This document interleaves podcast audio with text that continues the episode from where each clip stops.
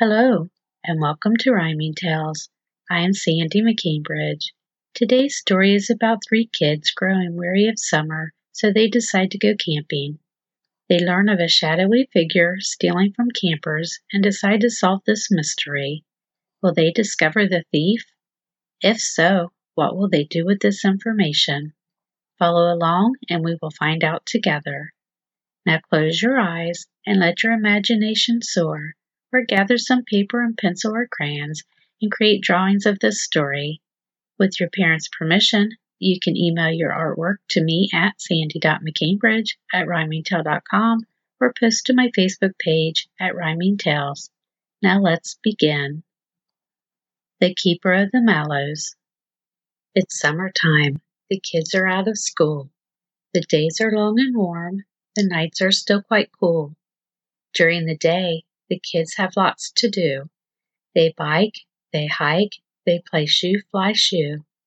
When evening comes and the sun begins to fade, Mom makes them come in. It isn't time to play.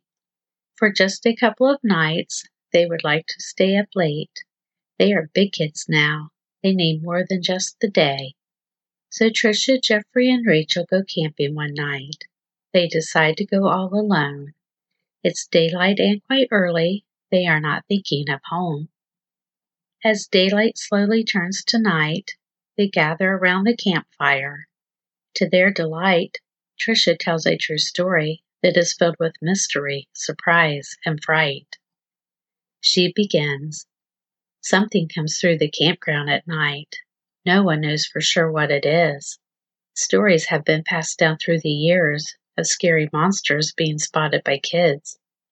Don't get too worried. Don't get too upset. Please don't start to cry. Please don't start to fret. There is no need to worry. It's marshmallows it needs. You'll only be in danger if you don't bring plenty for it to feed.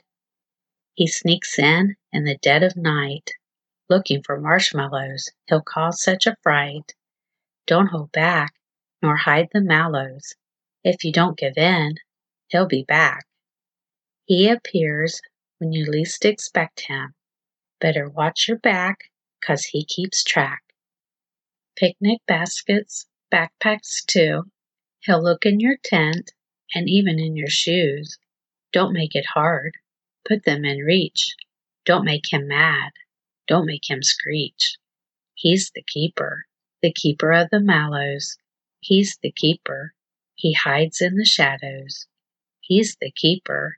He knows where to find them. He's the keeper.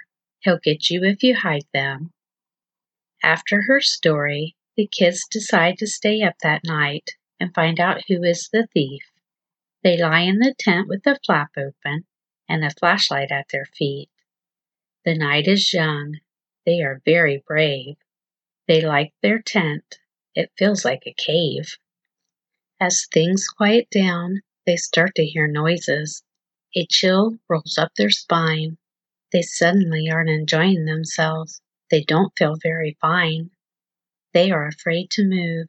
They lie very still. What have they gotten themselves into? This battle could be uphill. Sometime in the middle of the night, they finally catch some Z's. They weren't dreaming of fairy tales. They weren't dreaming of sweets. Before long it is morning.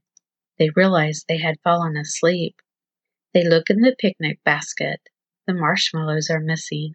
The thief didn't make a peep. At first they breathe a sigh of relief.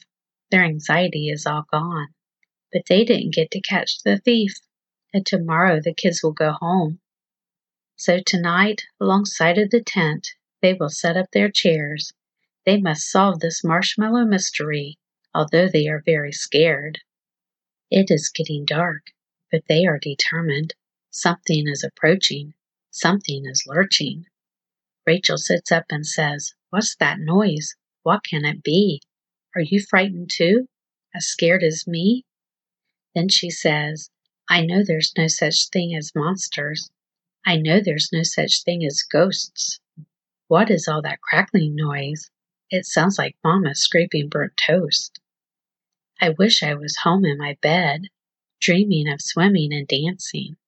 I wish I was home in my bed, snug with my dolly Nancy. I want mommy and daddy to be here. How could they let us go all alone? I promised to be good forever. Sissy, brother, hold me close. As Rachel quiets for a moment, the leaves are rustling. There is stillness in the air. Rachel asks, What are we doing out of our tent? Tricia Jeffrey, don't you care? Jeffrey sees something and replies, Oh my goodness, look at that. It's not a monster, not a ghost, not a furry little cat. It's a skunk, you see. What a relief. I see two. Could there be three? He continues, Don't get too relaxed. Don't feel too at ease. They will spray us with their tails if you dare to even sneeze. Rachel asks, Should we run into the tent and hide under a sheet? Or run into the woods and hide by the creek?